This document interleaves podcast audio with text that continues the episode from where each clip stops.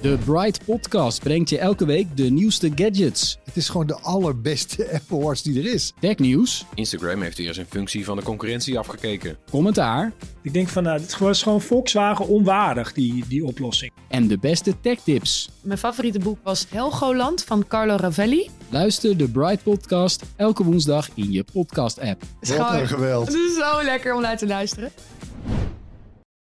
Deze podcast is 100% expertisevrij en alleen geschikt voor amusementsdoeleinden. De inhoud mag dus niet worden beschouwd als financieel advies. Dit is Jong Beleggen, de podcast. Ik ben Milou. En ik ben Pim. Deze aflevering schijnen we nog meer licht op het duistere woud dat schuil gaat achter elke transactie op de beurs. Ja, we gaan het hebben over clearing en settlement. Dit keer met een expert, Jan Bart de Boer van ABN AMRO Clearing Bank. Ja, de bank die wij allemaal kennen als retailbank blijkt dus een behoorlijke vinger in de pap te hebben wereldwijd hè, op dit gebied. En ja, dat is heel erg belangrijk, want zonder clearing en settlement is handelen wel erg lastig. En waar worden al die aandelen eigenlijk allemaal bewaard? Dat is een goede vraag.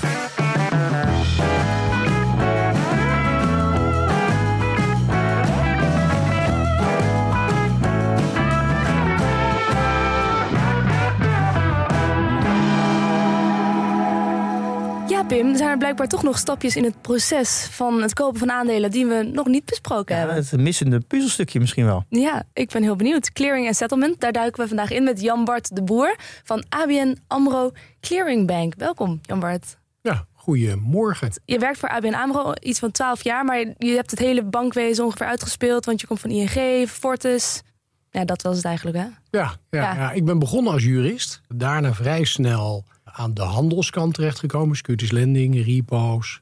Eh, en dat werd op een gegeven moment ook meer money market gerelateerd. Vandaar eigenlijk weer in de, in de custody-wereld terechtgekomen. Het bewaarnemen van stukken. En dan vanaf 2004 eh, werkzaam bij toen nog Fortis Clearing. En dat is over tijd ABN AMRO Clearing Ja. geworden. Ja. En eh, nou ja, clearing en settlement was mij vooralsnog helemaal onbekend. Laatst was er wel een, een interessant artikel over in het FD. Ehm, ook over wat ABN AMRO nou, daar voor rol in speelt. Eh, allereerst even, het werd daar vergeleken met dat jullie een soort loodgieters zijn. Wat jullie doen bij clearing en settlement. In de financiële markt dan. Ja, En wat is daar het zeer idee achter? Eerzaam beroep. Ehm, Ja, absoluut. Ja, ik denk dat er eigenlijk daarmee werd bedoeld dat wij de, de pijpen of het pijpenstelsel ben, zijn in, in het huis, wat je normaal gesproken niet ziet. Mhm. Je weet wel dat ze er zijn. Hè? Ergens komt water uit een kraan. Maar ja, waar het vandaan komt. Hè? Ja. Er komt ergens elektriciteit naar binnen. Zo zou je het ook kunnen zeggen. Waar het vandaan komt. En waar het water eigenlijk ook weer naartoe gaat. En datzelfde kan je misschien ook wel zeggen van... wat er nou gebeurt als jij een, een aandeel koopt... Of een, of een optie of een future. Waar komt dat ding eigenlijk vandaan? Waar gaat hij naartoe? Nou, dat zijn allemaal hele- hele krijgt goede stukje- vragen. Je krijgt een getal op een stukje papier of in je app te zien. Ja, Maar dus ja, ik, ik denk dat loodgieter een, helemaal niet een slechte nee. vergelijking is. Nee, want jullie zorgen voor, voor alles wat mij nog volgens nog helemaal onbekend is. En wat, wat mij altijd een raadsel is, maar gewoon ja, je werkt er maar mee, want het staat er. En het is ook best wel een belangrijke baan in die zin, of baan, een, een belangrijk vak. Wat mij zo opviel is dat, eh, zeker binnen ABN, is het een belangrijke tak, want 12% van de winst is gemaakt binnen dit gebied van de bank. Vorig jaar. Vorig jaar, 2021.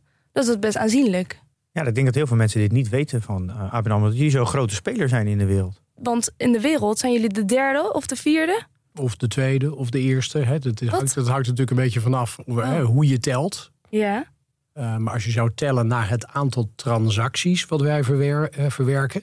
Dus eigenlijk het aantal transacties wat je cleart of settelt. En ik denk dat we dat straks dan naar moeten gaan duiden wat het dan eigenlijk betekent. Mhm.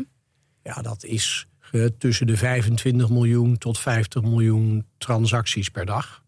En daarmee zijn wij in sommige landen de grootste. In andere landen misschien nummer 1 of 2 of 3. Ja. De grootste nummer 1 is vaak hetzelfde trouwens. 30% van het marktaandeel in Europa, las ik. Ja, ik denk dat er, hè, wij, ons marktaandeel in futures is vrij hoog. Hè, dat ligt vaak wel rond de 20, 25 procent. Eh, in aandelen zo rond de 8 à 10 procent. Eh, bijvoorbeeld in de Verenigde Staten of in Europa. Opties in Europa misschien 30, 40 procent. Verenigde Staten 8 procent.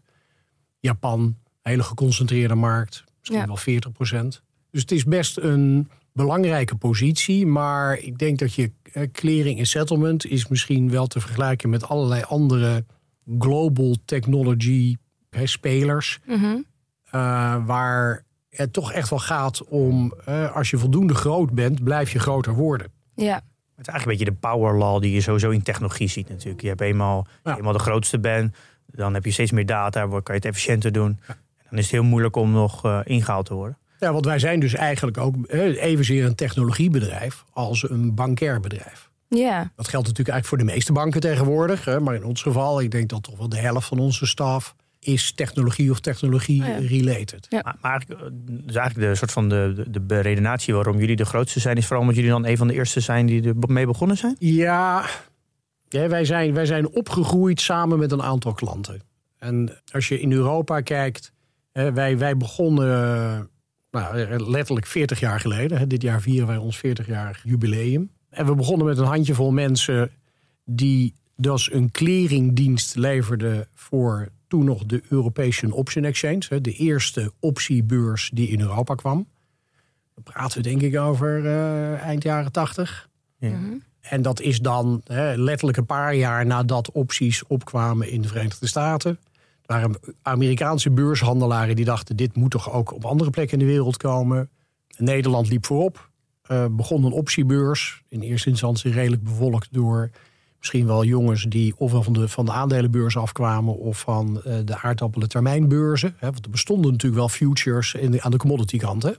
En ons bedrijf werd opgericht om die handel te faciliteren. En net zozeer als er een aantal zeer succesvolle eh, Nederlandse market maker bedrijven zijn, high frequency trading bedrijven, liquidity providing bedrijven, Dan denk je dan aan flow traders, Optiver en zo. IMC, precies, IMC, de, ja. de grote drie. En dan Ja. zijn we daar omheen zitten er zeker 10, 15, Da Vinci, Web, U-Trade. Het is het probleem, als ik nu namen ga noemen, dan worden er echt heel veel mensen boos dat ik ze niet noem.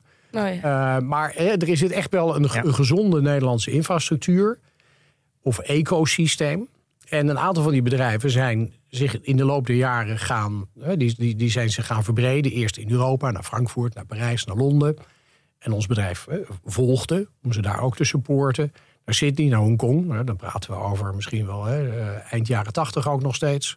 En in de loop der jaren de Verenigde Staten, 2002, overname van de broker-dealer daar in 2006.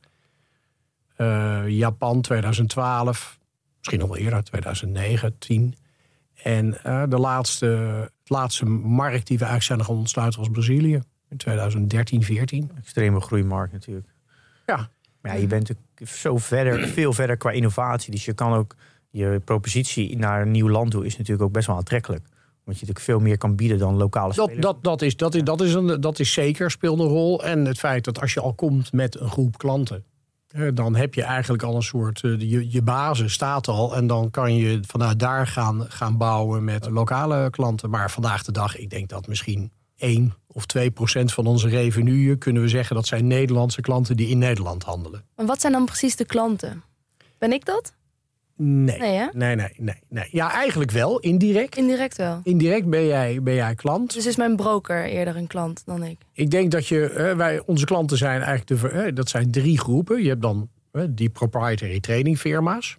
De partijen die eigenlijk de helft van de, de beurshandel zijn. De mensen die altijd de liquidity provider zijn in opties of futures of in aandelen waar eigenlijk iedereen tegenaan handelt. Dus de market makers. Zeg. De market makers.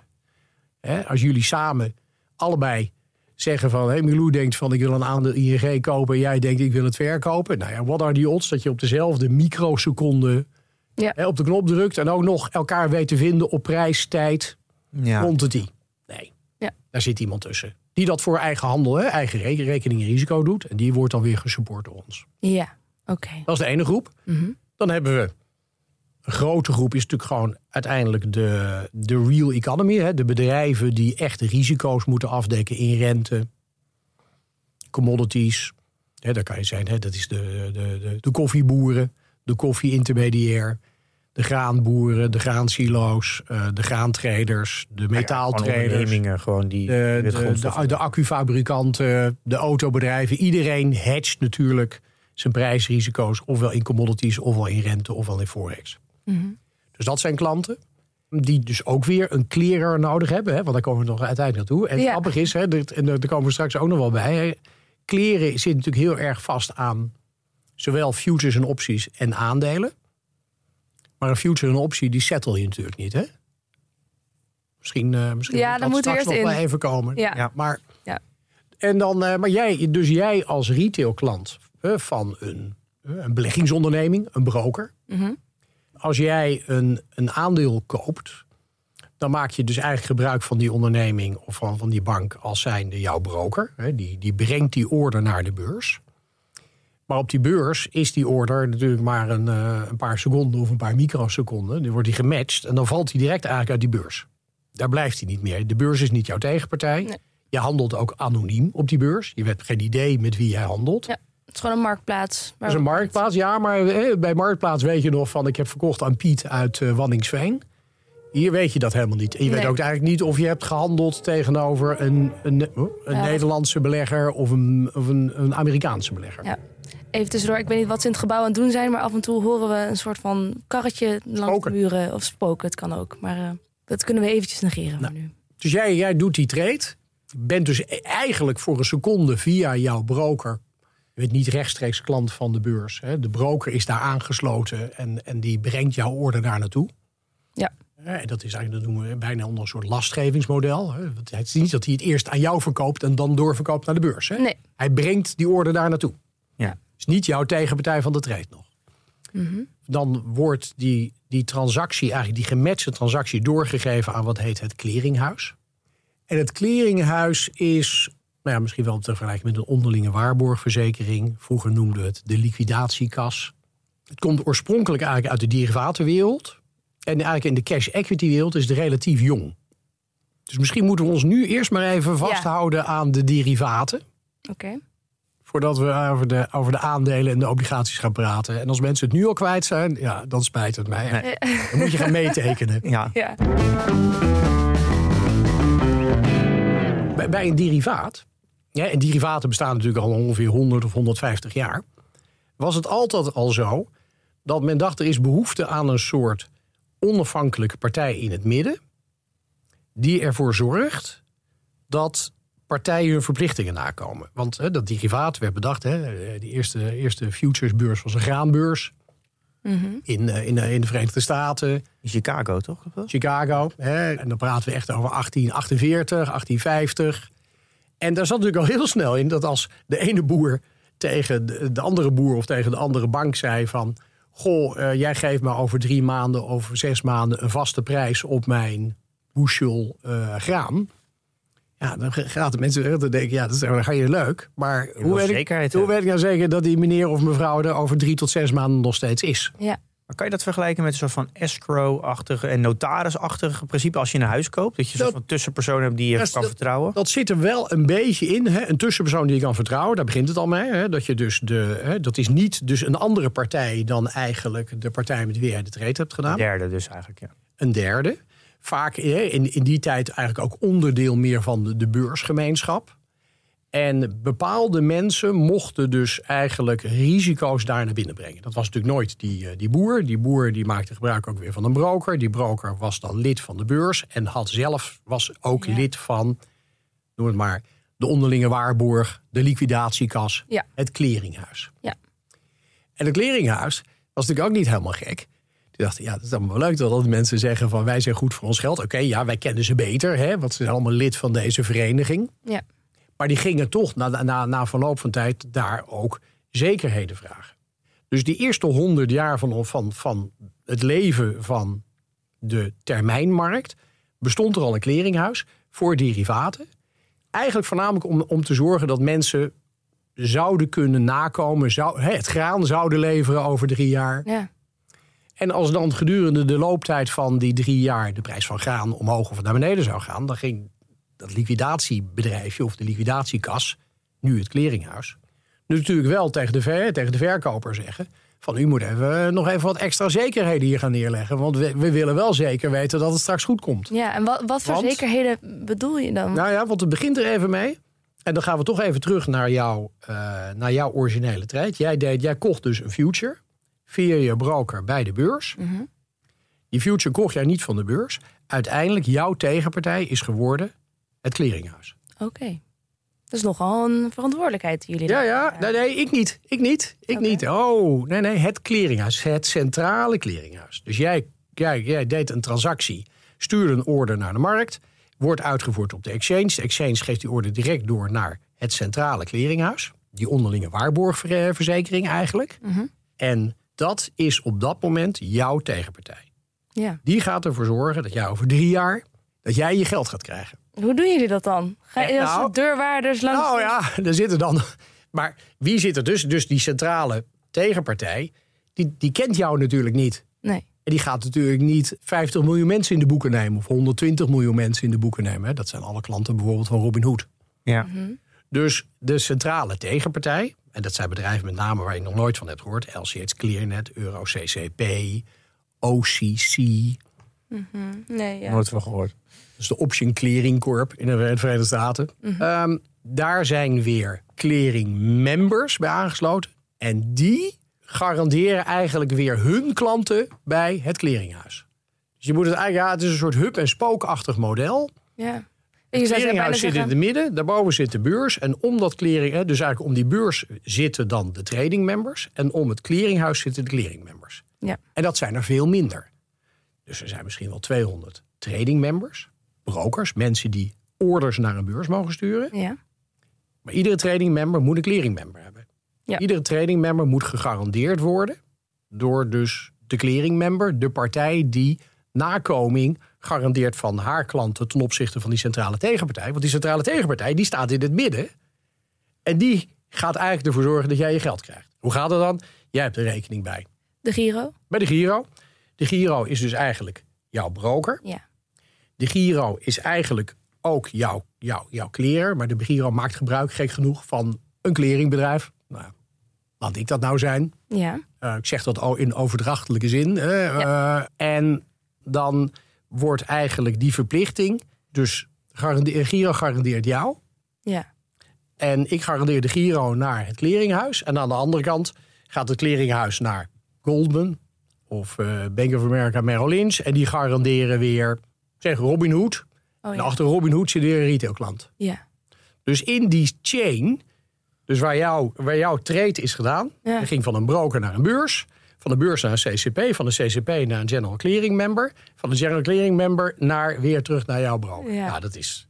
Er zitten vijf, zes partijen tussen. Ja, klinkt dat niet, ten eerste niet efficiënt en ten tweede als een verschuiving van allerlei verantwoordelijkheden. Ja, dat klinkt. Maar het is dus gek genoeg wel efficiënt. Ja, maar je zou zeggen dat kan toch wel met minder. Ik bedoel, is dat nou ja, dan dat... zou, dan zou dus die centrale tegenpartij iedereen moeten kennen. Ja, Je zou het dan van jou moeten weten. Ja. God, ben jij goed voor je geld? ja. Maar en alsnog, wie, heeft er iemand mij gecontroleerd of ik goed ben voor mijn geld? Ik mag hopen dat jouw Dat mijn broker dat gedaan heeft. Die moet dat doen, hè? Ja. Die, eh, die, heeft, die moet voldoen aan MIFID-regels. Ja, precies. Hè, Dus de, jouw broker moet, moet, moet denken van... Goh, eh, mag die mevrouw wel een future handelen? A, weet ze wat ze doet. En B, kan ze... Dus die, de broker gaat ook al jou, bij jouw margin in rekening brengen. Precies, oké. Ja, En die margin wordt natuurlijk allemaal verzameld bij die broker, doorgegeven, deels naar de clearing member. En wij geven dat weer door naar het clearinghuis. ja.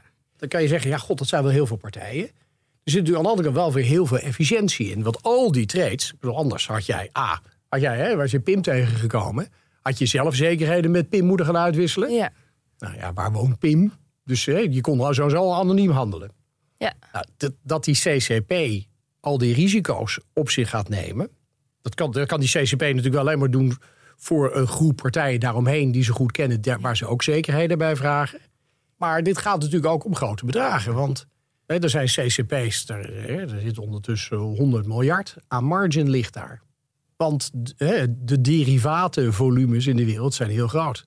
Er zit de efficiëntie dus eigenlijk omdat de hele wereld hier aan mee kan doen. En dat er eh, partijen tussen zitten die eh, een, een hele specifieke expertise hebben... en dat daardoor heel efficiënt kunnen doen. Ja, ik, dat, dat kan je wel zeggen. Hè? Want, want onze expertise is natuurlijk deels riskmanagement. Want wij zeggen natuurlijk tegen allerlei partijen van... wij garanderen ja, de nakoming van jouw verplichtingen wel...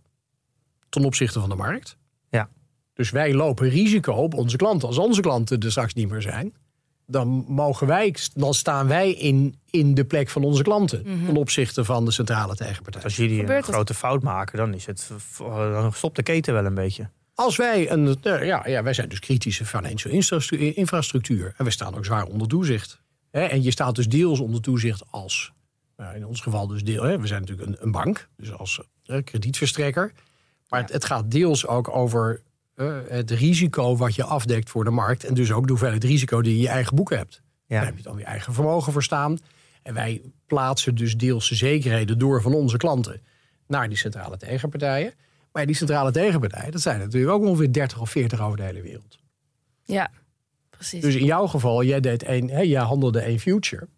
Maar stel nou dat je één future handelde, hè, een future op een ETF. Die noteert in de Verenigde Staten op Europese aandelen. En dan futures op individuele Europese aandelen die in datzelfde mandje zitten. Dan zijn dat verschillende markten, verschillende CCP's, verschillende risicopoelen. Maar in jouw portefeuille is dat eigenlijk, ben je glad. Je bent gehedged. Wat een werk, man. Alleen die hedge zit natuurlijk over de hele wereld in verschillende Ja. riskpoeltjes. Er zijn allemaal mensen die zich daarmee bezig zitten te houden. En daar zijn dus ongeveer duizend mensen in ons bedrijf die zich daarmee bezighouden. Ja. Ik, als ik dit zou hoorde, zou ik bijna zeggen... we moeten stoppen met handelen in futures. Wat een energieverspilling is dit. Niet? Nou, nee, nee ik, ik zeg niet dat. Nee, wat, Het is ook zeggen, wij verwerken dus 50 miljoen trades met, die- met, met duizend mensen. Ja. Ah, Dat gaat eigenlijk best wel efficiënt, ja. toch? Ja, het gaat best efficiënt. En, en, Ja. en als je een efficiënte kapitaalmarkt wil hebben, moeten mensen frictieloos of zo meer, zoveel mogelijk frictieloos met elkaar kunnen handelen. ja. En waar zit dan de frictie in? Het feit dat je risico op elkaar loopt, het feit dat er betaald moet worden uiteindelijk. Eigenlijk gewoon een frictie in het gebrek aan vertrouwen in elkaar. Je kan er niet van uitgaan dat iemand anders het geld heeft. Ja. En je wil gegarandeerd worden dat het goed komt. Ja. Gaat, het, gaat het vaak fout? Dat, dat, dat er Het niet gaat, garant... het gaat, het gaat regelmatig fout, ja. Ja. Want er zijn natuurlijk regelmatig mensen die niet kunnen voldoen aan hun verplichtingen. Ja. Bedrijven die niet aan hun eh, verplichtingen kunnen voldoen. Hoe goed je ook gekleerd hebt. Hoe goed wij dus ook ons risicomanagement hebben gedaan. Of hoe goed ook die centrale tegenpartij. De centrale tegenpartij. Wat vroeger eigenlijk een soort de, de onderlinge waarborgverzekering was. Ja, daar, daar is wel eens schade. Ja. Die calculeren dat natuurlijk gewoon in. En daar zit Altijd natuurlijk- een percentage is dat natuurlijk niet. Als een soort krediet. eh, Ja. eh, eh, ja. Een soort, soort verzekeraar. Het is misschien ook wel, ja, ik weet niet helemaal zeker of je. Het, het is een deel, is het een soort. Hè, wij, deels natuurlijk, wij garanderen de nakoming. Ja. Niet helemaal zeker of je daar dan een verzekering in, verzekeraar in bent, maar het, het speelt wel een rol. En ik denk dat terugkomen op jouw opmerking, jeetje, jeetje, moeten we dan nog futures handelen? Ik ben soms heel radicaal. Nou ja, je hebt nog met niets gegooid. Ehm, het is natuurlijk wel zo dat aan die, aan die derivaten eh, kant van het spectrum is het heel erg ingegeven geweest door tegenpartijrisico. Wat je dus weet over te dragen. En daar komt deels ook wel efficiëntie uit. Dat was het maar omdat je anders allerlei stukjes papier hebt de hele wereld. Aan de effectenkant is het gek genoeg veel meer een efficiëntieslag geweest. Die ook heeft geleid tot meer zekerheid. Want aan de aandelenkant, hè, ik zei dus al eerder van, goh, hè, aandelen, eh, CCP's bestaan pas sinds, eh, nou ja, wat zal het zijn, midden jaren 70, eind jaren 70. Aandelen waren natuurlijk stukjes, eh, stukjes papier vroeger, die je gewoon in de kluis had liggen. Weten jullie eigenlijk wanneer die ooit, wanneer, we, wanneer dat stukje papier een stukje, een, een nummertje is geworden op je bankafschrift? Nee. Ik, wist, ik dacht ook dat er nog steeds fysieke stukken ergens lagen. Ja, er ligt er één. Eén, één, dat heet dan de Global Note ING, één aandeel. Hè? En die is onderverdeeld. En dat, ja, dat is een, het is een woord wat ik bijna niet kan uitspreken. Het is dematerialisatie, Ja. is wat er gebeurd is. En dan praten we echt over ook weer jaren, jaren 70. Ja, jaren 70, eh, jaren 80. Dat is waar er bedacht is, we gaan de aandelen en de obligaties giraliseren.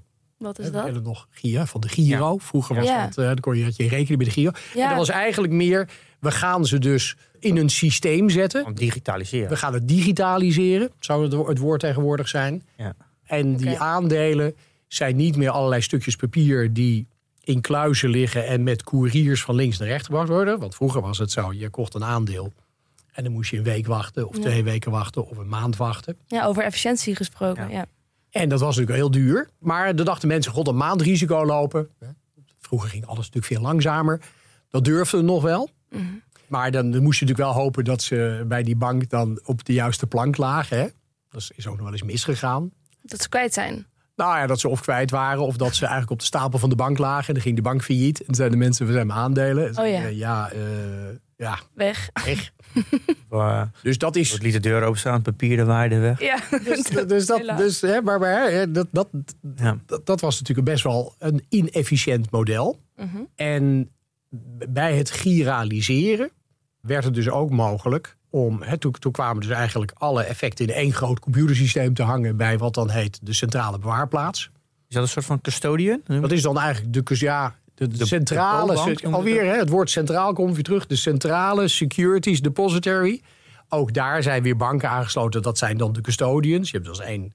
eh, Daar ligt dan die Global Note. Zij hebben het systeem waarin dan staat: dit zijn de aangesloten banken, brokers. En die hebben dan bijvoorbeeld voor ING 100 aandelen liggen. En eh, dat zijn vijf banken, hebben ieder 20. En in de administratie van die vijf banken vinden we dan welke retailklanten hoeveel aandelen hebben. Ja, dus eigenlijk, uh, zeg als Milou een aandeel ING heeft, dan ligt dat ergens in zijn custodian staat. Milou heeft een. Er staat bij haar, eh, bij, zeg bij, als dat bij de Giro of bij ABN AMRO Bank Retail is, dan ligt er in de administratie van ABN AMRO Retail, staat er, Milou heeft één aandeel ING. Dan eh, staat er bij het verzameldepot, waar dan ABN AMRO de tussenpersoon is die daar een rekening mag aanhouden. ABN AMRO heeft tien aandelen ING. Ja, natuurlijk. Ja, van Zij meerdere. weten niet van wie die tien zijn. Ja. Dus dat is ABN AMRO voor haar klanten. Ja, Ja. ja. Ik snap het. En jij bent, je bent niet mede-eigenaar. Dat zou je eigenlijk bijna niet kunnen zeggen. Ja, en het is een lastig woord. Het, het, het, het woord is eigenlijk, ik heb, het, ik, heb, het- ik heb het zelf zitten opschrijven, want ik vergeet het ook steeds. Hebben we het over, ik ben niet mede-eigenaar Ja, van mijn eigen aandeel? Nee, je bent deelgenoot. Deelgenoot. Je bent deelgenoot in een verzameling. En hè, je bent deelgenoot in een gemeenschap van effectenbezitters. Deelgenoot van de gemeenschap van mensen die, het, die ING bezitten. En, en het is, de wet is zo opgeschreven, gek genoeg. Hè, want want jouw, jouw aandeel is daarmee afgescheiden vermogen geworden van de bezittingen van bijvoorbeeld de Giro. Hè, van jouw bank of broker.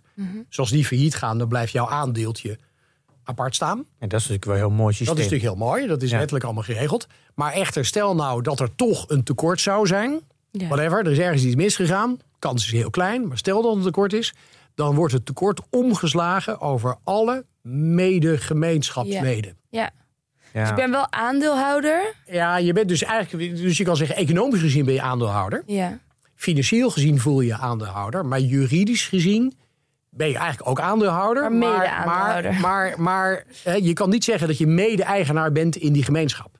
Nee, oké. Ja, oké. Dat is het de Ja. construct wat ervoor gekozen is.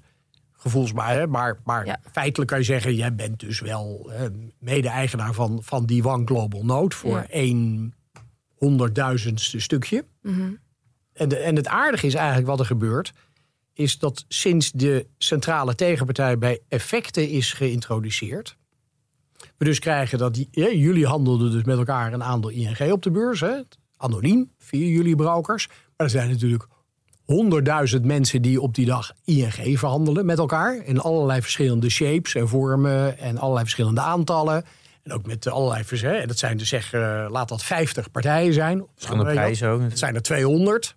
Al die trades die donderen naar die centrale tegenpartij. En die gaat het s s'nachts lekker allemaal door elkaar husselen. En die creëren dan, en dat heet dan multilaterale netting. Dus in plaats van dat al die banken in ieder aandeel met elkaar hè, zeggen. eh, Dus zou moeten zeggen, wacht eens even, ING moest eh 100 aandelen eh, ING leveren aan de Rabo. En dan eh, moet BNP 100 aandelen aan de Rabo en 50 aan de ING. En dan moet hè, dus heel veel settlements. Dat wordt dus eigenlijk allemaal gesaldeerd. Ja, ja. Dat er alleen maar netto settlements tussen overblijven. Dat is eigenlijk ook Tussen al die participanten. vergelijkbaar met wie betaalt wat. Dan doe je de hele vakantie ben je allemaal aan invoeren. En op het einde zeg je in één keer die betaalt om dat en die. Dat is en eigenlijk dan heb je alles gezetteld. Ja, en dat, en Ja. dat betekent dus dat, dat je dus van, zeg je begon met een miljoen orders op de beurs. Dat werden eh, honderdduizend eh, transacties. En dat werden dan uiteindelijk, als het uit die CCP kwam, misschien maar duizend settlements. Ja. Ja, want dan verreken je gewoon in één keer alles op het En einde. daarmee krijg je dus heel veel efficiëntie. Oké.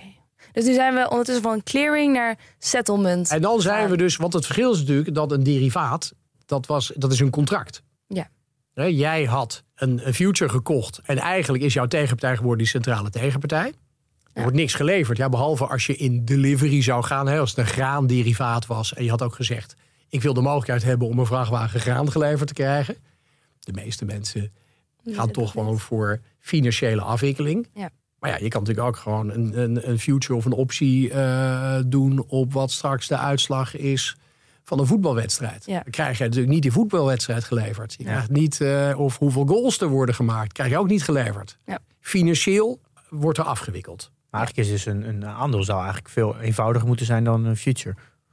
Ja, er zijn ook mensen die zeggen het is andersom. Want, want de, de afwikkeling van futures en opties is eigenlijk maar alleen maar... Hè, je hebt de beurs en de ce- centrale tegenpartij. En verder voornamelijk alleen maar financiële afwikkeling... tussen clearing members en haar klanten. En alleen als er geleverd moet worden. Hè, we hebben ook wel eens een keer gehad dat er dan... Dat als je dat uitrekent, dan waren dat 150 vrachtwagens tin... die dan ergens geleverd moesten worden. Maar over het algemeen zeggen mensen... geef mij maar gewoon het geld. Ja, dan regel ik zelf die vrachtwagen in wel. En de kopen, ja, want, Ja. want, want het is natuurlijk eh, de, de, financiële markten. eh, het is vrij on- onhandig om dan 150 vrachtwagens ingeleverd te krijgen. Ja, ja. En in die effectenhandel, je hebt de trade op de beurs. De CCP zit er maar twee dagen tussen. Dat is natuurlijk het grappige. Want die kan iets leveren. Want dat aandeel wat jij hebt gekocht, krijg je na twee dagen echt op je rekening. Na twee dagen. Twee dagen. Ik, als ik hem koop, dan heb ik hem toch gewoon? Ja, economisch gezien heb je hem. Mhm. Maar juridisch gezien moet hij nog geleverd worden. Waarom? Nou ja, dat heb ik. Ja, dat ik me beide schuldig ga voelen. Dan ga ik natuurlijk eerst zeggen. Toen ik begon met werken was het 28 dagen.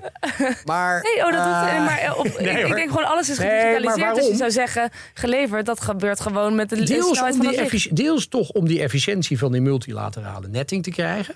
Je hebt sowieso En- één dag natuurlijk, dat je het einde van de dag verwerkt. Dat Je is hebt al- sowieso één dag. Hè? Dus we gaan in Amerika gaan, gaan we dus nu. Dat heet trouwens. Hè, dat heet dan T plus 2. Transactiedatum Mhm. plus twee dagen. Oké. In Amerika gaan we nu naar T plus 1.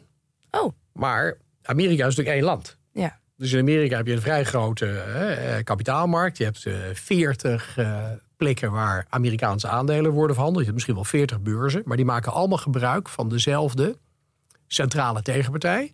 Ja. En de centrale bewaarplaats. Dus die kan dat in een dag. Dus, dus jij kan eh, kopen op Bets en verkopen op NYSE. En daarna kopen op Arca en verkopen op een darkpool. En uiteindelijk, aan het einde van de dag, valt dat allemaal in diezelfde CCP. Ja. Multilaterale netting.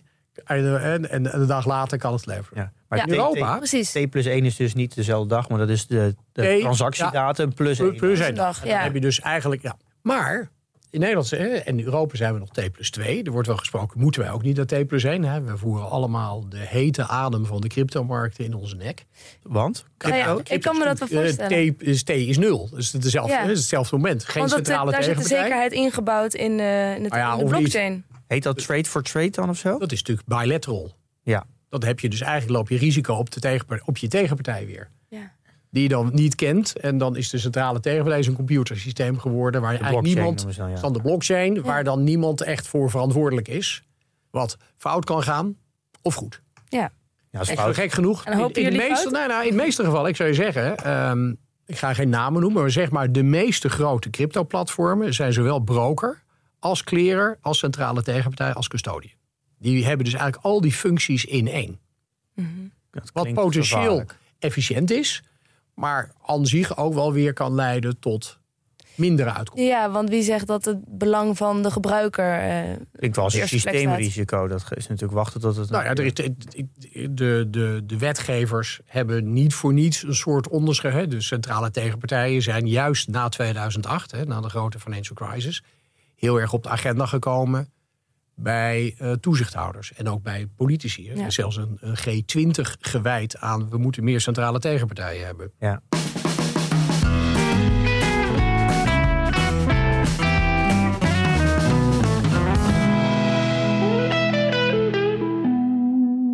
Dus terug naar dat T plus T plus, dus? dus we gaan dus naar. eh, hè, waarom zitten we nou in Europa met T plus 2 en waarom is het zo moeilijk om naar T plus 1 te gaan?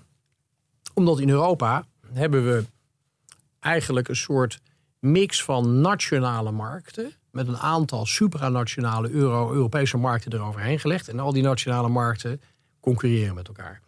Dus je kan het aandeel ING of een aandeel eh, KLM Air France of Air France KLM. kan je op meerdere beurzen kopen. En die settelen, die, die gaan niet allemaal naar dezelfde centrale tegenpartij. Uh, die gaan uiteindelijk dan wel allemaal naar dezelfde bewaarplaats. Er is altijd maar één bewaarplaats. En er is ook nog heel veel wat heet directe handel in aandelen. Hè? Want we hebben ons nu alleen maar gericht op de beurshandel. Hè? Waarvan na 2008, na de Global Financial Crisis, toezichthouders zeiden: ja, die derivatenbeur, OTC-handel, dus over de counter tussen partijen zelf, willen we eigenlijk meer naar beurzen brengen en naar CCP's, dan wordt het veiliger. De aandelenhandel, ja, omdat dat kortere risico's zijn en het niet een contract is. Je krijgt uiteindelijk gewoon echt iets, een, een stukje eigendom geleverd. En dan zit je dan maar twee dagen op te wachten. dan is het dat risico mee. is alweer wat minder spannend. Ja. Daar dat er dus best wel veel over de counter, dus tussen grote partijen, direct uh, aan- en verkopen zijn in aandelen en in obligaties. Die gaan dus niet naar de CCP. Die komen wel weer, weer in die centrale bewaarplaats terecht, uiteindelijk. Na twee dagen. En dan ga je dus het probleem krijgen dat als jij uh, intermediary bent, of je bent een market maker, dan heb je, uh, op de, je hebt ver, verkocht op uh, beurs 1. Je hebt gekocht op beurs 2. En beurs 1 cleart bij Clearnet en beurs 2 cleart bij EuroCCP. Mm -hmm. Dan heb je verkocht OTC naar een, een partij in Denemarken en je hebt weer gekocht OTC van een partij in Duitsland.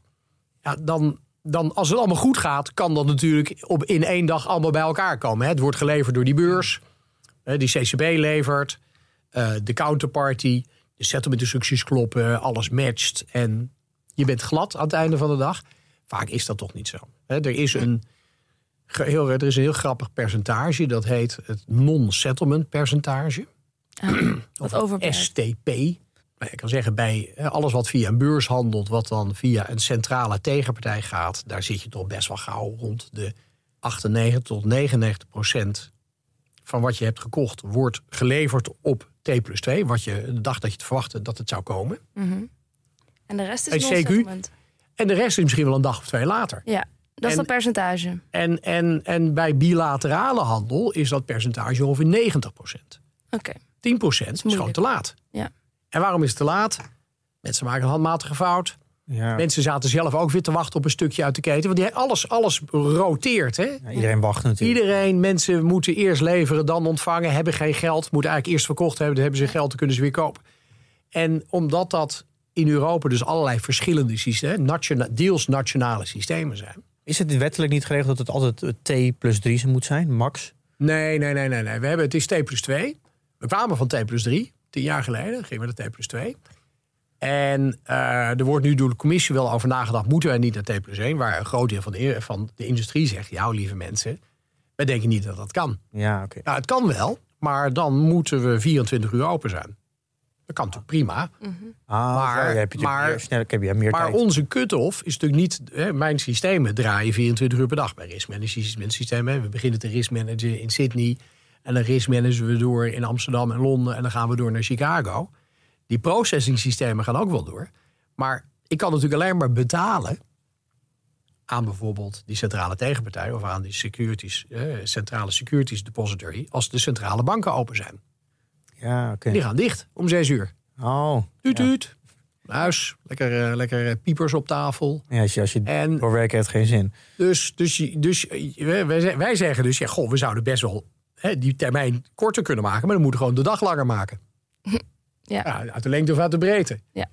En dat, ik weet niet of, de, of je daar uiteindelijk, of je daar dan hè, de economie heel hard van zou gaan groeien. Ik weet niet helemaal zeker of die twee dagen de, de, de grootste, het grootste probleem is voor de European Capital Markets Union.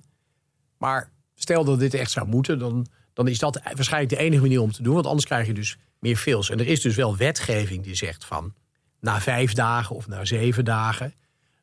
Daar- dus als je failt, ga je boetes krijgen. Die boetes komen dus, worden dus weer door die centrale securities depositories. Die eigenlijk de grote centrale bewaarplaatsen, die moeten die boetes uitdelen. De intermediaries moeten die doorgeven. Dat is ook een heel circus. Ja. En uiteindelijk, als het lang duurt, dan word je ingekocht. Dan, dan zeggen wij, of dan zegt de CCP... Goh, heeft al vijf dagen niet geleverd. Wij gaan nu die stukken gewoon kopen op de markt. En eh, we sturen je de rekening wel. ja, we moeten dit risico gewoon uit het systeem halen nu. Ja. En dat gebeurt natuurlijk niet zo vaak bij, bij grote fondsen. Dat gaat je niet voorkomen. Hè. Dat, natuurlijk gebeurt het niet bij Apple. Nee, dat snap ik. Ja, Maar dat gebe- hè, dit gebeurde natuurlijk wel rondom die memstock-mania. ja oh, je bedoelt eh, van de GameStop, de memes. Ja, en, dat eh, soort dingen. De De AMG en zo. memstock, ja, mem, ik noem het dan mem, jullie noemen dat meme, AMC sorry. je? Ik Eh, ook niet.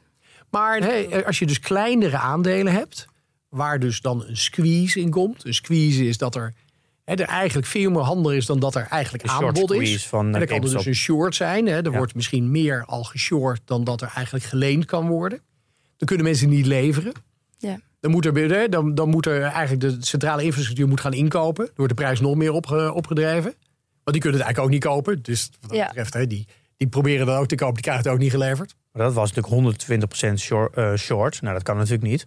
Daar, daar kwam het probleem een beetje van. Nou, dat iedereen moest kopen, maar de- er waren meer... Ja, ik denk dat het probleem van meerdere kanten kwam. Hè. Dat zat erin. Ik denk ook wel dat, het, hè, dat uiteindelijk als de hele wereld gaat rondrennen in een heel klein tuintje. Dat past gewoon niet. Dat past niet. Nee, Nee. want wat, kijk, het was natuurlijk een heel klein stokje. Hè. Het was eigenlijk met, met een market cap die eigenlijk vrij klein was. Ja. En het unieke natuurlijk aan die Amerikaanse markt is... Ja, er zijn onwaarschijnlijk, ik wil niet zeggen of het een miljard mensen zijn... maar het zullen misschien wel... Het zal niet heel... Er, er kunnen zoveel mensen kunnen bij de Amerikaanse markt komen. Ja. Als je natuurlijk in Thailand woont, kan je geen aandeel AXO handelen. Ja, ja, ja. Maar je kan wel GameStop handelen. ja. Want iedere Thaise broker biedt Amerikaanse aandelen aan en Thaise aandelen. Iedere Nederlandse broker, Amerikaanse aandelen, Nederlandse aandelen. Iedere Australische. Dus de hele wereld kan Amerika handelen. Het is ook de goedkoopste markt om te handelen. Ja. En als dan iedereen begint te rennen. En ze Ja. rennen allemaal dezelfde kant op. Vraag en aanbod is volledig, gewoon volledig uit balans. Dan is eigenlijk dat, ja, hè, Een, een, een, een soort fonds waar misschien eh, op een dag een paar duizend trades zijn. Of la, la- laat het 10.000 trades zijn. Dat, dat is natuurlijk het rare wat hier gebeurt. En dat is natuurlijk ook iets voor wat voor, voor, voor toezichthouders best wel lastig is. Dat door die globalisering van de markten. Dat eigenlijk iedereen overal bij kan komen. Is dit dus natuurlijk eigenlijk een nieuw soort risico wat is ontstaan. Kan je dit historisch eens duiden? Hoe, hoe heb jij dit beleefd toen dit gebeurde? Gewoon, is, dit, is dit echt, echt iets historisch? Ik denk wel dat het historisch was. Ik denk wel dat het historisch was dat plotseling de hele wereld met z'n allen in een of andere eh, small cap begonnen rond te stampen. Want ik, denk, daarvoor zat natuurlijk, hè, mensen, iedereen zat in Amazon en Netflix. En, Ja. hè, en, of dat dan, hè, en dat daar dan natuurlijk deels een soort kwam van eh, we geven nog de vinger aan, nou ja, of dat de shortsellers zijn of de infrastructuur. Ik Ja. heb natuurlijk dat als professional denk ik dat shortselling perfect is. Het is natuurlijk gewoon een, een hele goede manier om een soort balans te hebben Ja. in de markt. En eh, te zorgen dat zowel hè, alle sentimenten gehandeld kunnen worden. Ja, natuurlijk. Ja. En, en, en hoe gaat short gaan? Hè? Je verkoopt dus iets eigenlijk wat je niet hebt. Nou, dat kan je doen deels door een derivaat. Dat, daar kan je dan weer een future of een optie voor gebruiken. Of fysiek, wat natuurlijk de meeste retailklanten niet kunnen, maar professionals wel. Je ver- verkoopt iets wat je niet hebt en dan leen je dus aandelen van iemand anders die ze wel heeft. Want je moet wel leveren, daar hebben we net over gesproken. Ja. Hè? Ja. Je verkoopt ze op de paar beurs. dagen. Ja. Twee dagen later moeten ze wel bij de CCP komen, want die moet ze doorgeven naar de CSD. De partij die, die gekocht heeft, moet wel geleverd krijgen. Dus tegenover iedere shortseller staat een longseller. Ja, natuurlijk. Vergeten we ook altijd, hè? Dus oh, de shortsellers trappen de prijzen in elkaar.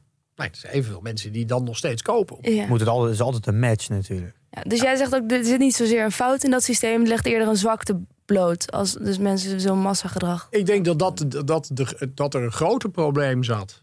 Maar dat is, ik weet, ja, dat is mijn persoonlijke mening. Hè? Dat, hè, er zijn ook mensen die zeggen, ja, er zat, er zat te veel short in de markt. Dat, dat was ook het geval. Maar zeker dat er gewoon veel te veel mensen... Dat is waarom die prijs zo snoerhard omhoog vlag. Ja. Want dat is, dit Iedere is- Tom, Dick en Harry ging dat aandeel kopen. Ja. Eh, Netflix heeft hier een eh, documentaire over gemaakt, voor mij drie afleveringen. En daar zie je ook dat, ja, dat gewoon gewone retailbeleggers die gewoon eten bezorgen of in de supermarkt werken, in één keer de hele dag door GameStop aan het kopen waren. Het, is, Ja. het, gewoon, het bereikte iedereen. Maar ook vanuit Thailand. Ja, iedereen, gewoon overal dat is ter natuurlijk wereld. bizar. ja. Ook vanuit Japan, hè? ook Ja. vanuit Nederland, ook vanuit Australië. Ja, ik ken het- mensen die dat hebben Dat is natuurlijk het unieke hier aan, de, aan het geval. Hè? En, en dat is dus wel, je kan natuurlijk zeggen als, als financiële, je kan ook zeggen als marketinfrastructuur of als economie. Als loodgieter. Nou ja, maar ook als economie zou je eigenlijk willen nastreven dat de hele wereld bij jouw kapitaalmarkt kan komen. En dat is natuurlijk deels iets wat, wat weer wij moeten regelen. Die Thaise broker kan alleen maar die Thaise retailklanten naar, naar Europa brengen als ze een broker weten te vinden hier. Dat moeten wij dan zijn. Dan Ja. moeten ze een clearingmember vinden. Dat moeten wij dan weer zijn. Ja. Dan moeten wij efficiënte pijpen bouwen naar ze. Dat ze het nog steeds ook nou ja, hè, niet veel duurder hoeven te doen. Of dat het nog steeds maar voor een paar cent kan. Hè? Want dat is ongeveer deze wereld. Alles is maar een paar cent. Ja. Dan zorg je dat je natuurlijk een soort liquide markt houdt. Of een, of een, hè, want dat is eigenlijk wat we, wat we nastreven. Iedere euro die we natuurlijk als Europeaan beleggen in Amerika... is natuurlijk misschien leuk voor het rendement... maar is niet perfect voor onze eigen economie. Wat, is- wat die. Je gaf net aan dat als Milou dat aandeel kocht, dat, hij dan, Ja. dat het dan ongeveer drie dagen duurt. Maar zij ziet het wel direct natuurlijk in haar Ja. broker. Dus Nou ja, je, twee, twee dagen. Twee En dagen. Je ziet het, omdat je uiteindelijk iedere broker geeft jou eigenlijk je economische positie. Ondanks het feit dat dat ding nog niet geleverd is. En dat is natuurlijk deels om het voor jou inzichtelijk te maken wat er met je risico gebeurd is. Ja. Maar wij laten eigenlijk aan onze klanten zien hè, dat, mensen, dat, ze eigenlijk, dat ze eigenlijk nog gesetteld moeten worden. Ja, alles wat er met, het, met dat aandeel in de tussentijd gebeurt in die twee dagen, eh, dat is wel, dat staat op mijn rekening. Dat, Want de, de, bijvoorbeeld de corporate actions dan, die, die moeten natuurlijk wel naar Milou toe. En, want die corporate actions worden verwerkt via de custodian. Ja, de centrale tegenpartij ook weer. Want die weet natuurlijk wie, ah, hè, die moet dan eigenlijk die corporate actions weer verrekenen tussen de kopers en de verkopers. wat bedoel je met op- corporate actions? Als er een dividend valt. Dat is Ja. bijvoorbeeld een corporate action, Oh ja, ja, ja oké. Of als, maar ook als er dan plotseling een stoksplit komt. een emissie of... eh, Dat zit allemaal, dat, dat doet die CCP op dat moment ook. Ja. En die wikkelt dat eigenlijk deels weer af naar die clearing members, die dat dan weer naar jou afwikkelen. Ofwel, die de- wikkelen dat ook weer af naar de centrale, tegen, eh, centrale bewaarplaats. Oké, dus je hebt trade day, dan gaat daar tijd Dan heb je dus, tussen. en dan heb je settlement day Dan wordt er gecleared en het einde is de settlement day. voor aandelen en obligaties. En ETF'en en warrants. Oké. Niet voor opties en futures. Trade date. En die zijn eigenlijk, die, Ja. worden, die, zijn, die zijn hetzelfde moment op, en die zijn vanaf echt dezelfde microseconde ongeveer. Hm. Worden ze door de exchange naar het clearinghuis gestuurd. En die liggen daar. Ja. Klaar. En er zit daar dan niet actief één iemand te kijken naar is dit clear? Dat gebeurt allemaal automatisch. Alles, ja, ja, ja. Ja, ja, ja, ja. Wie betaalt er nou uiteindelijk dan voor? Want ja, jullie moeten ook betaald worden, lijkt me. Ja, ik. Via de Giro. Ja, De broker ja, die... ja, jij betaalt eigenlijk... ehm, hè, als je natuurlijk een effectenrekening hebt... dan betaal je waarschijnlijk iets van safekeeping fees. Mhm. Je betaalt waarschijnlijk een transactievergoeding. Ja. En in die transactievergoeding zitten dus deels dus de, kosten, hè, de kosten van de beurs. Ja. De kosten van de broker. En die van De jullie. kosten van de CCP. Ja. En de kosten van ons. Dus gratis handelen, dat kan ook helemaal niet. Nou ja, gratis handelen. eh, nee, het is nooit gratis. Maar je kan gewoon, hè, dus in payment for order flow heb je gewoon het voordeel dat iemand anders er graag voor wil betalen. Maar dan zeg jij dat als, het, als, het, als jij dus niks betaalt als een belegger, maar de broker moet dat wel allemaal betalen. Want die, alle kosten die je net Ja. opnoemt. Dus dat betekent dat ze dus op een andere manier dan aan je verdienen. En dat is dan voor payment for order flow. Ja. Wat, eh, vind je daarvan? Ik denk niet dat ik dat. Ik vind, nee, ik ben daar tegen. Want in eh, de AFM is daar ook heel duidelijk op Ja. tegen. Ja, de meeste Europese toezichthouders zijn er tegen. Daar, Behalve. Duitsers. Eh, Dat het niet in Amerika de- is de SEC ook niet tegen. Omdat het belang van de gebruiker uiteindelijk niet voorop staat. Ja, ja, ik denk dat de, het spanningsveld tussen zit tussen van wat is best execution en hoe sterk is de best execution verplichting ten opzichte van ben je dan in staat om die helemaal uit te pluizen en dan te bewijzen dat die nog steeds fulfilled is of haal dan maar die inducement eruit. En wat die inducement is van welk aandeel of welke ETF laat je als eerste zien op je site tot ja, het is hè, het, het, het- als het gratis is Het is natuurlijk heel, eigenlijk heel simpel. De klant is niet de klant. Dus wat eh, Charlie Munger zegt, is show me your incentive and I know the outcome. Dat is natuurlijk het, het is gewoon wachten natuurlijk dat het een keer fout gaat. Want de klant is niet de klant. Wat bedoel je daarmee? De, de klant is natuurlijk degene aan wie jij als broker de, de orders verkoopt. Dat is jouw klant, want daar verdien je geld aan. Dus Ja. je, jouw belang ligt op lange termijn uiteindelijk bij jouw klant. Dat is degene die de orderflow koopt. Ja. Want dat, dat is degene die zorgt voor dat jij het licht aan kan doen en je personeel Ja. kan betalen. Dus er gaat een keer een moment komen dat je echt in een kritieke situatie komt. En dan kies je altijd voor degene die jouw brood betaalt. En dus niet voor jouw Ik denk, dat, ik En denk dat dat is deels Dat- de dat is het. redenatie van Ja. de mensen die tegen zijn. De mensen die voor zijn, die zeggen dan kijk eens, eh, ik geef eigenlijk altijd price improvement. Dus dat is de argumentatie. Dat zegt de BaVin, zegt dat van ja, het is er, ik, wij kunnen bewijzen dat. ja, die hebben dat voor- helaas alleen maar wel met een beperkte dataset gedaan. Namelijk alleen maar een dataset waarin ze de prijzen vergeleken tussen wat er op Duitse beurzen gehandeld werd en op dan een van die platformen. Ja. Dus die keken niet naar echt concurrerende beurzen. Al hebben de Duitsers natuurlijk niet zo'n heel goed track record als het eh, gaat om die financieel toezicht. Ja, ja, ja. Nou ja, ik denk dat... dat eh, daar zeg ik niks over. Nee, ik zie Eh, het. eh, maar maar, maar er zijn ja. dus in de, in de Verenigde Staten zijn er hè, eh, waar, waar ze echt gewoon de hele markt laten zien. En zeggen, kijk, zie je wel, we voldoen wel aan best execution. Dus het is misschien ook deels. Het is deels meer ook van hoe, waar je overtuiging ligt, hoe de markt ingericht zou moeten zijn. Ja. En dus vanuit een overtuiging denk ik dat het niet goed is.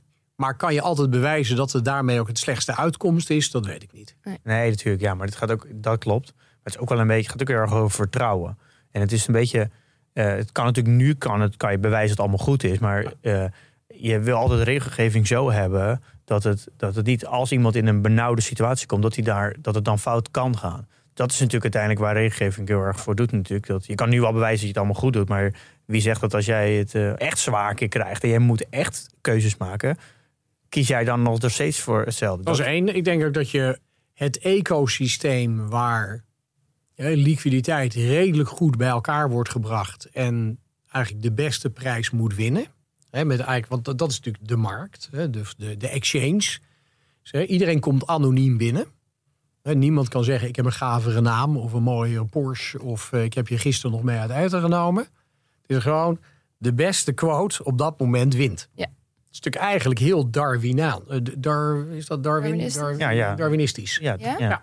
En Beste, beste prijs wint. de beste prijs wint. En als je daar natuurlijk aan gaat morrelen. Ja. En daarmee, en wij hebben natuurlijk echt wel over de wereld gezien dat bepaalde markten toch wel liquiditeit gingen eh, kwijtraakten. Hè, Dus, dus zo'n ecosysteem kan op een gegeven moment ook plotseling minder relevant worden. Mhm. Of plotseling helemaal weggaan. Maar het is natuurlijk een beetje met een democratie en een politiek. Je moet altijd wet en regelgeving doen alsof er een hele grote gek aan de macht komt. Zo moet je wet en regelgeving insteken. En niet doen alsof als er alleen maar goede mensen zitten daarop gaan baseren. Niet te naïef zijn. Ja. Ja. Dus, eh, ja, ik had misschien nog, nog één vraag over die, die corporate actions. Zeg, dat een, zeg een ING die, die besluit nu om een extra interim dividend uit te geven. Eh, Dat is, wordt besloten vanuit het management. Ja. Hoe, gaat dat, dat proces, hoe komt dat dan uiteindelijk bij Milou terecht? Dat geld wordt, wordt dus betaald eigenlijk naar die centrale bewaarplaats. Dus, maar de, de ING geeft dan door aan de centrale Ja. bewaarplaats. Wij hebben nu een interim dividend. Ja, dat gaat via een betaalbank. Die betalen dat dan aan. Ze hebben waarschijnlijk hun eigen betaalbank. Eh, die betalen dat dan aan Euroclear Nederland. De centrale bewaarplaats van. Hè, die zeggen van nou wacht even, we hebben 15 banken, brokers die hier effectenrekeningen hebben met posities ING. Die betalen dat geld door aan die, die banken. En die kijken dan in hun eigen administratie welke klanten hebben aandelen ING en eh, hebben dan eh, recht op een stukje van het dividend. En ik denk als er vaak wordt gesproken over kan nou blockchain-achtige technologie het proces eenvoudiger maken, dan eh, zijn we altijd heel erg gericht op van eigenlijk op die exchange. Nou ja, ik denk dat die exchange heel erg efficiënt is. Dat clearinghuis creëert eigenlijk ook heel veel efficiëntie. Het is wel zo dat in die onderste laag van hè, waar dan de bewaarplaatsen zitten, waar die stukken worden aangehouden, waar dan de dividenden worden afgerekend, de couponnetjes worden afgerekend van, eh, van dus eigenlijk de rentebetaling Ja. op obligaties. Daar wordt natuurlijk diezelfde handeling een aantal keren gerepliceerd. Want diezelfde handeling vindt plaats bij die centrale tegenpartij, eh, centrale bewaarplaats. Die, en die wordt dan eigenlijk ook weer gerepliceerd bij dan de bewaarbanken. En weer bij hun klant. En, dan, en die moeten dat dan afrekenen. Dus dan, dat is natuurlijk een proces als dat zeg één blockchain-achtige applicatie zou worden in de toekomst. Dan weet je wel iets van efficiëntie te creëren. Ja. Ja. Dan ga je Alleen- niet voor liggen. Alleen hoeveel? Ja. Hè, dat, dat, de kosten van het bewaren van alle Nederlandse effecten zijn echt niet meer dan 15 miljoen per jaar.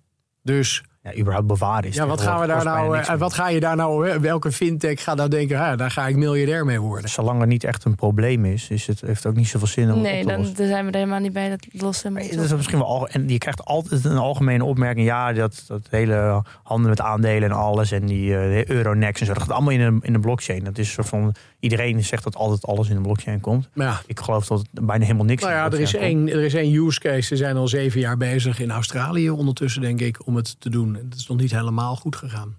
Hm. Nee, want volgens mij bestaat de Nou blockchain ja, ik- technologie al iets van 50 jaar, maar er is nog geen enkele fatsoenlijke toepassing. Nou ja, kijk, gaan we even terug. Hè. Dezezelfde infrastructuur maakt, ondanks het feit dat er een stukje payment for order flow in zit, maakt dat je al in een aantal, hè, in, via een aantal brokers gratis kan handelen in Amerika. Het laatste, hè, ik bedoel, het, het kosten van een, hè, een trade doen in Nederland kost je natuurlijk ook niet zo heel veel. Hè.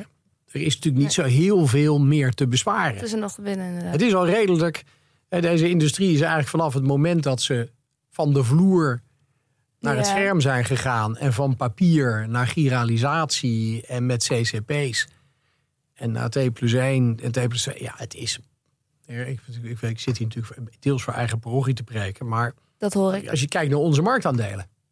Ja. En je kan kijken naar eh, eh, wat wij verdienen. Het is niet dat wij een miljard per jaar verdienen. Nee. Nee, maar, Dus- maar met dus- elkaar misschien allemaal wel. Dat weet ik niet hoor. Maar alleen, ehm, het is, Nou, dat ik, maar er is niet heel veel... Er zijn dan natuurlijk eh, misschien drie basispunten van wat er wereldwijd verhandeld, verhandeld wordt. Nee, maar, goed, maar er is niet zoveel te winnen op wat ik nou aan extra aan transactiekosten moet betalen of minder.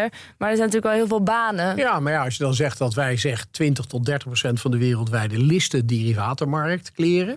En dan hebben we duizend mensen. Ja, dat nou is ja, echt super weinig. dan kan je natuurlijk Ja. niet zeggen dat Dat daar, eh, dat, dat, Nee. eh, dat daar heel veel mensen verder naast ons nog.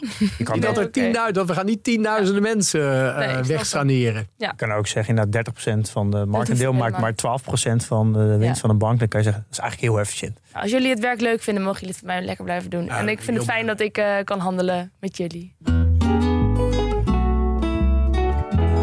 Wij zeggen wel eens eh, ja, dat die financiële sector toch wel koning is en dingen ingewikkeld maken. Ehm, dat is ook weer gebleken. Maar je hebt uitgelegd dat al die ingewikkeldheden wel degelijk een functie hebben. En het uiteindelijk ja, toch wat efficiënter eh, maken, allemaal dat handelen. Ja, dat hopen we wel. En veiliger. Ja, en veiliger. Het begint met veiligheid. hè. Ja. Het feit dat als je iets wil kopen, dat je het koopt en geleverd krijgt. Ja. Dat is natuurlijk, hè, want dat is de reden dat jullie uiteindelijk een aandeel durven te kopen. Ja. Of een derivaat. Dat we überhaupt handelen in de Wat ja, ik wel, ge- wel nu eigenlijk naar zo'n 125 afleveringen wel geleerd heb, is dat de financiële sector bestaat al zo lang. En het is eigenlijk van heel erg fysiek, gewoon op een vloer, naar, zo digitaal, naar digitaal gaan. Dat het zo ver ontwikkeld is en er zoveel vaak foutjes zijn geweest. Dat het elke keer verbeterd is. Dat het nu eigenlijk best wel een heel mooi systeem is. In. Ja.